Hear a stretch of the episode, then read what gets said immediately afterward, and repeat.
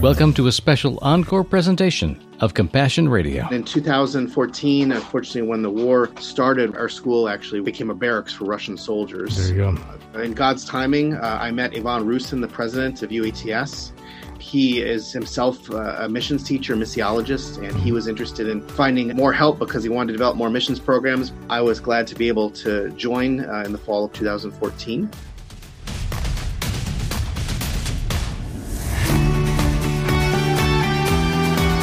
The war in Ukraine grinds on with no end in sight. Yet God knew what was coming and prepared his people for such a time as this. Hi, Bram Floria here with Compassion Radio. When it comes to the biggest war in the world right now, today's guest has been in the thick of it from the very beginning. And I'm not talking about February 24th, 2022. No. The big blowup came after eight years of battles, uneasy truces, flare ups, and seemingly endless humanitarian crises that the world barely seemed to take notice of, until it couldn't be ignored any longer.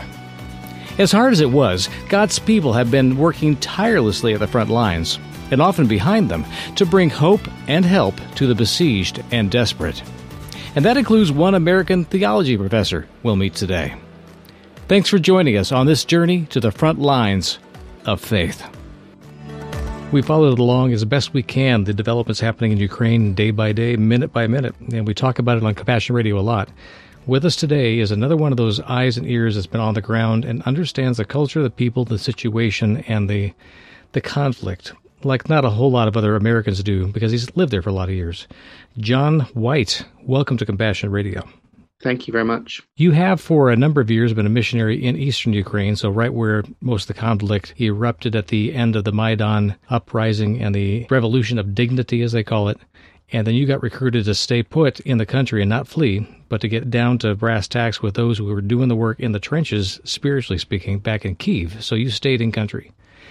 If you could explain a little bit about your mission's focus and your affiliation and how you ended up working with our friends there at the Ukrainian Evangelical Theological Seminary, that would be very helpful for our listeners. Sure. I am a missionary with World Venture, and uh, I originally moved to Eastern Ukraine in 2000. Uh, I studied uh, the Russian language for a couple of years, and then I was asked to teach missions. Uh, there aren't a lot of people teaching missions to Ukrainians, even though many Ukrainians uh, really want to go into missions, and so it was a definite need. I worked uh, there for several years, and actually, I met my wife in Eastern Ukraine. she's Ukrainian and then in 2014, unfortunately, when the war started with Russia, uh, we needed to leave. Our, our, school actually became a barracks for Russian soldiers. There you go. Uh, in God's timing, uh, I met Ivan Rusin, the president of UATS. He is himself a missions teacher, missiologist, and he mm-hmm. was interested in finding more help because he wanted to develop more missions programs. But as he found out, being president of the school, a lot of his time was taken up uh, raising funds and yeah. leading and doing a lot of those things. And so I was glad to be able to join uh, in the fall of 2014. As far as Ivan goes, he was a passionate guy for the mission of the ministry of UATS. And when you step into a president's role, you are stepping into the fundraiser in chief responsibility. And you become the mm-hmm. evangelist for the mission of the school and getting other people to believe and invest in you. It's a tough sell when you're sitting in what would be considered over two generations of Americans as being Soviet soil. Mm-hmm. And you don't want to be throwing money at what seems to be a corrupt society, economy, and system. But you still feel like you want the gospel to grow there. You stepped in to take a lot of the responsibilities, as you said, for what Ivan was doing before. But mm-hmm. what was the spiritual environment like for you guys when you were trying to make a plan for reaching out and making the case to churches in the West to be investing in the spiritual training of pastors, worship leaders, and evangelists that right there in Kiev? Mm-hmm. Well, Ukraine has a long history of being one of the most evangelical Christian areas of the, the whole former Soviet Union. Actually, the school I was at before was one of the places that trained Ukrainians to become missionaries. And actually, just as Ivan was inviting me, I was involved uh, in doing research into um, kind of that history. How have Ukrainians been involved in doing missions, both locally and throughout the world? And uh, I was really encouraged as I was interviewing people, you know, many of whom were, were still alive, who were doing mission works at the end of the 80s and the 90s, because hundreds of them, maybe even thousands, went into Russia, Central Asia, yeah. Siberia, and shared the gospel. And in some ways, uh, that spirit continues. Now, of course, they can't do as much work in Russia now, but uh, Ukrainians just have a spirit for doing missions, but many of them just don't have enough training. And so it's a real need. And uh, that resonated with a lot of people I spoke to who wanted to help support that movement. When you're training people to come up and bring the gospel to a new generation through times of great foment, mm-hmm. changes on every level, and a lot of desperation and feeling unmoored in a changing society, mm-hmm. they had it in spades from the late 80s through the end of the 90s. Mm-hmm. In the context of what they were going through, the rise of Putin is not unexpected. The loss of an anchor, the idea of the Russian generations feeling like they need a strong man. Mm-hmm. Russians in general, it seems like even through literary history, mm-hmm. have all defaulted towards this idea that they're not strong without a strong man. So it's like an inferiority complex they're going through as a society and a people. Mm-hmm. And yet it doesn't have to be that way, of course. Mm-hmm. Societies can grow up. They can find their footing. They can find God in the midst of it and become responsible, contributing people on the planet. And mm-hmm. yet, it has been exactly the opposite for Russians over the past 30 years, especially. Mm-hmm. It's sad for me to see the degradation of the soul mm-hmm. of a nation like that. And yet it seems to be the case. What was your read when the things started going south politically, morally, and the country not going towards the light of truth and openness and honesty and democracy and other tools of a society to build itself, but going down the hole of despotism and kleptocracy. What was your read on that? Well, you're right in terms of the history that Russia was dealing with. I started my ministry in Eastern Ukraine, and so to be honest, I probably understood more Russian history than I did Ukrainian history. And as 2014 broke out, and as the differences between Russians and Ukrainians became more and more clear, I've been trying to understand that better. Well, I think only God maybe can make it all clear eventually. But it's very sad because certainly Ukrainians and Russians have many, many years of history together. I was a part of the Eurasian Accrediting Association, in which Russian and Ukrainians and others from the former Soviet Union were all involved, theological leaders, educational leaders. And even in 2014, so many of those Russian leaders were just so sad at what had started to happen and came up to me and, and, and you know, were worried about me and, and my colleagues there in Eastern Ukraine and and I think to this day, I think many of them still are are supportive. Although a lot of those connections have certainly been uh, frayed. I don't even know all of the state of relationship between everyone, mm. but it's just so sad because Ukraine, I believe, has been such a blessing to Russians in so many ways, both mm. by hmm. bringing the gospel and in, in many other ways as well. Yeah, I just unfortunately Russia has this history of thinking of themselves as messianic and essentially, mm. if they don't have that going for them, they, they do tend to feel, just as you said, that lack of esteem, lack of value. You know what I mean? When obviously hmm. Christ gives them value. I mean, they've been blessed by having, you know, a thousand years of the Christian message, having the Bible, you know, in their hands. Yeah. But yet, too much of the time, they felt that they have to be more than that. They have to be, you know, like messianical themselves. It's just so sad that it now turns to this horrible, horrible. I mean, it's happened before, but uh, violence that's happening now. Um, and we just pray and hope that they will see how foolish it is, how horrible it is. But how long that's going to take, I have no idea. Those of us who traffic in ideas and spend our time in media talking all the time you never know who's listening to you out there. You're talking to a black box as far as we can tell. We just speak into a microphone and trust that God's going to do something with it out there. You have the relationship of people you're actually training, you know personally. The need for a core truth. What is the ethics of discovering what's factual, what's not, and what needs to be discussed, and what is of value, what is not of value? Mm-hmm. Those are things you have to sort out, and it requires discernment, wisdom, and mentorship. Mm-hmm. Whether you're in media or you're in the classroom teaching the subjects you teach about the history of missiology and the future of it, I fear greatly that we're in a time where truth is no longer tolerated. Mm-hmm. Whether it's Russia or in our own politics, the, the bent towards Christian, quote, nationalism, which to me is an oxymoron. You can't have a nation over God. Mm-hmm. It just doesn't work. It never has worked. And any nation that has attempted to make the state not just the arbiter of God's truth, but the definer of God's truth, make themselves out to be God. And I fear that we would bend ourselves toward that point too as a nation, that where we depend upon ourselves, come up with truth, and then tell God what it is. And I think Russia is really at that point now. Mm-hmm. And that's why I think you alluded to the, the loss of fellowship with those who might have been trained to bring the gospel there and them being drawn into the orbit of a political power versus spiritual liberty. Mm-hmm. These are not small subjects we're contemplating here, and it's not small for the people in Ukraine because they're living with the direct consequences of that kind of supersessionalism of reaching over Christ to become, as you said, messianic. That's a great term, I think, for it. Russia seems to be acting in a messianic mission with an inferiority complex, if I could put it kind of as a compound thing. Mm-hmm. Inferiority complexes that lead to destructive behavior are bad enough in relationships that are individual, but when it's on a nation state level, it means mass murder.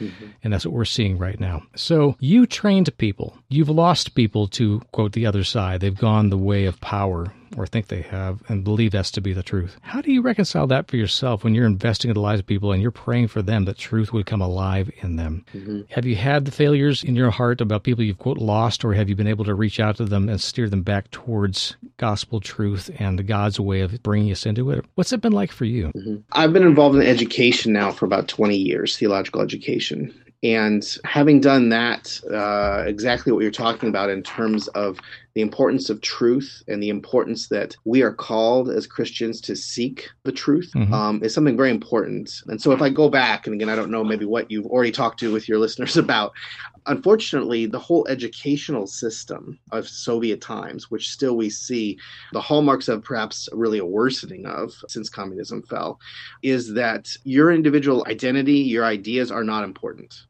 Mm-hmm. Um, for example, when we have our students try to research something, they feel it's totally fine just to quote others and give no citation. You know, mm. um, we talk about plagiarism, and for them, mm. again, this is what they came out of.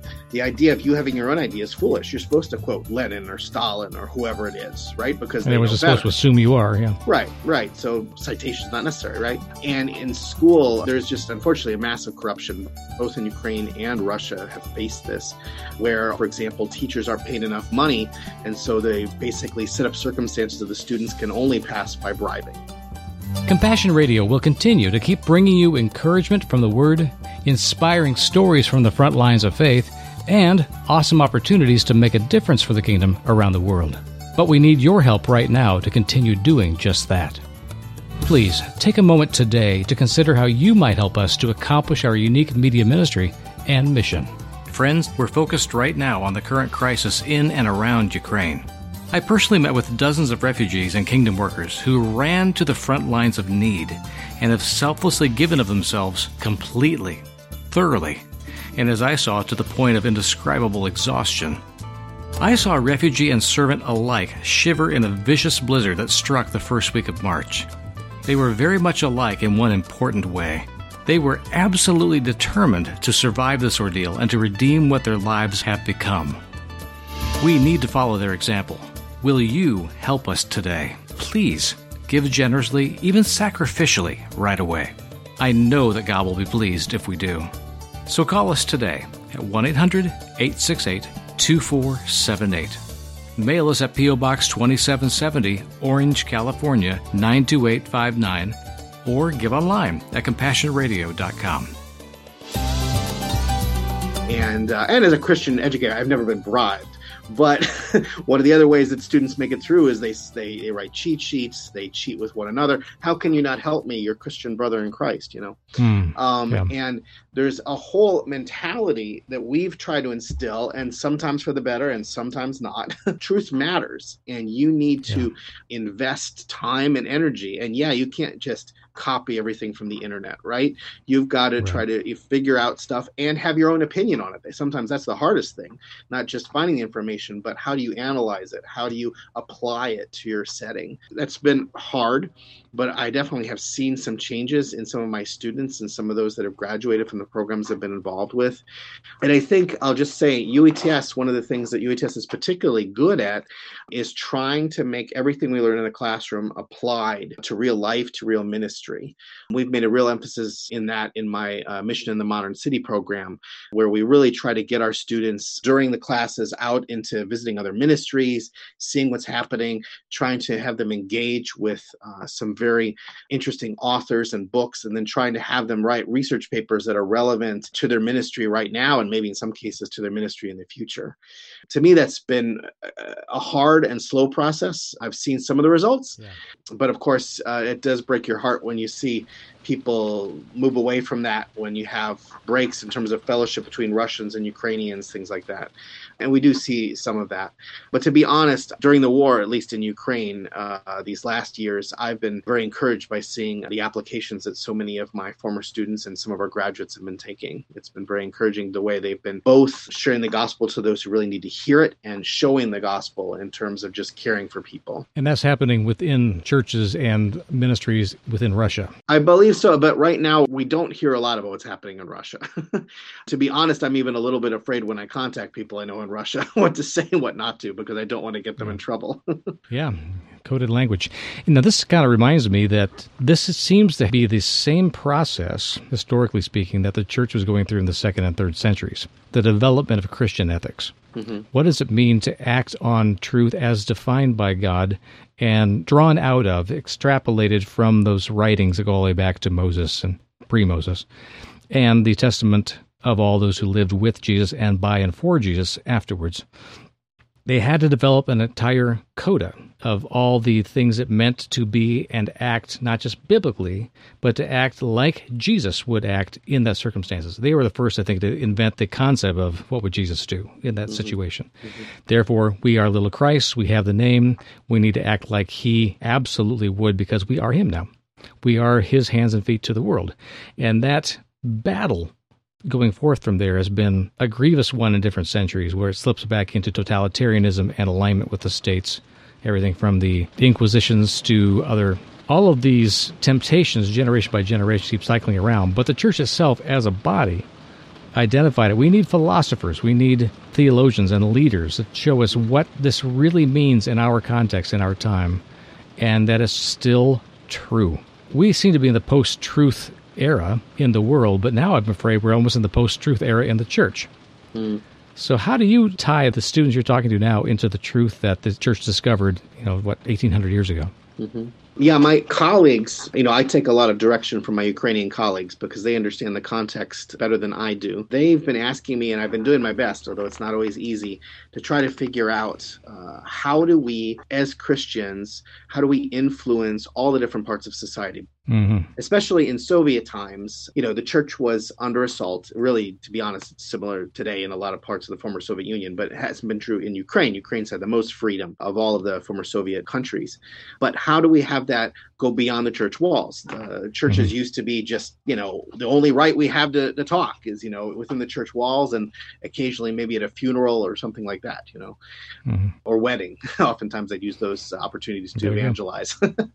but anyway, we're good at, you know, know ministering to the poor we're good at ministering to people maybe struggling with alcoholism and drug addiction because those are the only people where we've been allowed to talk to you know hmm. i don't necessarily have all the answers but i know that ukrainians especially since 2014 maybe i should just take a moment 2014 was a watershed of course it was horrible yes, in terms was. of what russia did but all of a sudden, essentially, the government was broken down, right? Yeah. And you have all of these refugees fleeing. You had an attempt to stand for something on Maidan, and Christians were a part of that. Christians were had set up a prayer tent, you know, and they were praying for people. Right. After the war had started, Christians were going and doing short-term missions to try to help rebuild. Christians were becoming chaplains in the military, in hospitals. Yeah. I had the chance to walk with Oles Dmytrenko and huh. see where the tent was. We spent a, a great day together retracing not just the events of the days that amounted to the Maidan months, but to enter into the soul of those who had it in their hearts. They're haunted by the things that almost happened and the things that did that were violent. Nobody that I saw, including Oleg and Oles and all the other guys that were directly involved with the prayer tent ministry, none of them seemed to not have PTSD in some way or the other because they were so strung out for so long, holding together this thin, slender thread of faith and hope. But you're facing down an awful lot of guns. And somehow they walked out of it. And they're not the same people afterwards, for good or for worse. What was your experience then dealing with those who God put on the spot and actually stood their ground and faced down evil and saw the transformation to a society that would say, no, we stand together. We don't stand alone, but we stand apart. Mm-hmm. mm-hmm. Well, I would say the biggest thing would be uh, people like that asking, okay, we were able to stand up in this period of protest, right? So how do we influence beyond that, you know, in the mm-hmm. everyday? And so that's been something that we've been working on at UATS and trying to connect with ministries uh, that are having more success in terms of, say, influencing business people, influencing hmm. people in the arts, influencing uh, young people. I mean, all sorts of different areas need influence and need greater Christian witness. And we've also been trying to connect with different Christians in ministry in different parts of the world and learning from mm. them. Um, we've been blessed by uh, some folks from England who have a long history of connecting church planning with community organizing and how maybe starting a school is maybe the first step we need to take, you know, like a grade school if we then want to start to plant a church, or sometimes yeah. these things happen together. Where you can plant those seeds of ethics right there and mm-hmm. expect of the parents something new and different that mm-hmm. the children will not have experienced had they gone through the government schools or this what's been offered to them as the very base level of mm-hmm. societal obligations. Mm-hmm. You raise the expectations, you raise the people. Mm-hmm, absolutely. And Christian schools have become wildly popular Good. in Ukraine uh, just because, I mean, the, the, unfortunately, the government schools are so corrupt and the level of education the kids actually receive is so, so small that even, I, I don't, I mean, I guess I don't know, I can't compare it for sure, but it almost seems yeah. like the amount you have to pay in bribes, you might as well just pay it to a private school, which you're going to actually yeah. get an education. you know? Bribe God to teach my kid. okay, so the transformation issue. You got to get new ideas into new ears. And by that spark of inspiration, God gives them an epiphany, an aha moment. Oh, I can think about this differently. Something else is possible. Something I don't think I've ever comprehended before is what God is actually calling me to. Those are big events in, in individuals' lives when they step over a worldview threshold. Mm-hmm. And that's what you're talking about. You're not just talking about a difference in worship style mm-hmm. or a difference in a theological point about what baptism means. You're talking mm-hmm. about people perceiving what's possible. Mm-hmm. In other words, the divine inspiration towards imagination comes alive. Mm-hmm. And that's why the worship arts is such a big part of UETS's program. Mm-hmm. It is transformative, and transform people transform the world. So, you invested in them. You mentioned earlier that part of it was getting them into good teaching and good authors and good books. Mm-hmm.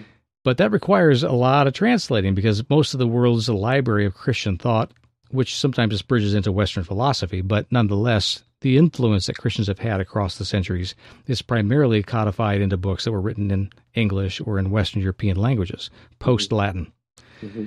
You have taken on the responsibility to try to start developing a focus library mm-hmm. those best of the best that you can say, we need to spend our time getting these ideas into the vernacular mm-hmm. so that the concepts come alive in their own language and their own idioms. Mm-hmm. Tell me what that's been like and the kind of books that you've been busy translating for the Ukrainians and Russian speakers. Mm-hmm. Now, I focused on books in the area of urban missions because that's the okay. program that I was asked to create. Um, I should say that I know my colleagues have been working on a lot of other things. I know in the area of psychology, especially in this like trauma issues uh, that we've right. been talking about, and I know in a number of other theological areas as well. But in terms of my area, we were trying to think how do we combine we want to have a good program so obviously we need you need textbooks right if you're going to teach something yeah. you need textbooks but we also would like to influence larger society we'd like to have books that churches and church leaders can take and use because we understand that the the issue of reaching the people who have largely moved into cities. I mean, Ukraine's almost 70% urban at this point. Mm-hmm. You see that also in the way the war has been taking place too. Yeah. It's been focused on cities. That we need to get these ideas into more hands, right? Beyond just what we're going to do, we want to influence society in a larger way. So we've tried to, as you've said, try to pick out some of the best of the best. We've tried to pick uh, in terms of biblical studies, theology. How does God look at cities? How have we? How do? How can we learn from the models of urban ministry in the Bible? There used to be a lot through the book of Acts. Yes, of course. We also want to talk about how do you research a city? You know, we, we were able to hmm. invite hmm. in one author. John Fuder started Moody Bible Institute's uh, program in urban ministry, and he came and helped us translate uh, his book called Neighborhood Mapping. Um, that's been hmm. very popular. We're also trying to understand the different cultures of the city in terms of reaching immigrants, reaching the poor, reaching influencers. All these different types of people may need different kinds of ministry.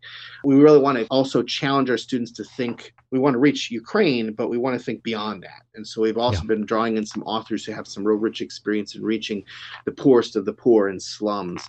Also, mm-hmm. doing things I mentioned, community organizing. This is an idea, especially after Maidan, that my Ukrainian colleagues are like, oh, we need to understand, you know, how as Christians can we influence society, you know, outside the church walls, right? How is community um, built, period? Yeah. And how is our community, our our mm-hmm. kingdom community mm-hmm. thrive in the midst of it. Trying to understand better issues of power. So much yeah. of the time, Christians feel powerless, and the, you know the government decides things, and we don't know even how to reach you know into those areas. You know, and, yeah, I got to say, as a mm-hmm. dissent on that point, that mm-hmm. I got to challenge the presupposition. Kind of like we mm-hmm. talked about Russia before, mm-hmm. assuming that they need a strong man because they feel a certain way. I feel like, especially the evangelical church in America, feels underpowered mm-hmm, or mm-hmm. powerless, mm-hmm. even when they have massive influence mm-hmm. and are massively influenced by very specific motivators mm-hmm. and thinkers and institutions. Mm-hmm. We have, as evangelicals primarily listen to these programs on the station that where we broadcast, we have more power in our hands than we've ever had in the history of the republic, and yet we don't feel like it. Yep. Yeah, I very much agree. And actually, yeah, the book that my English colleagues encourage us to translate is called Building a People of Power by Robert hmm. Linthicum, uh, who worked with World Vision for many years. Yeah, it's been very interesting for me because I've been learning from my Ukrainian colleagues, even as we've been trying to learn from other people around the world who have a whole lot more experience in ministering in these areas. We'll hear more from our special guest, John White, on tomorrow's program. Send your special gift for the church in Ukraine today just call us at 1 800 868 2478.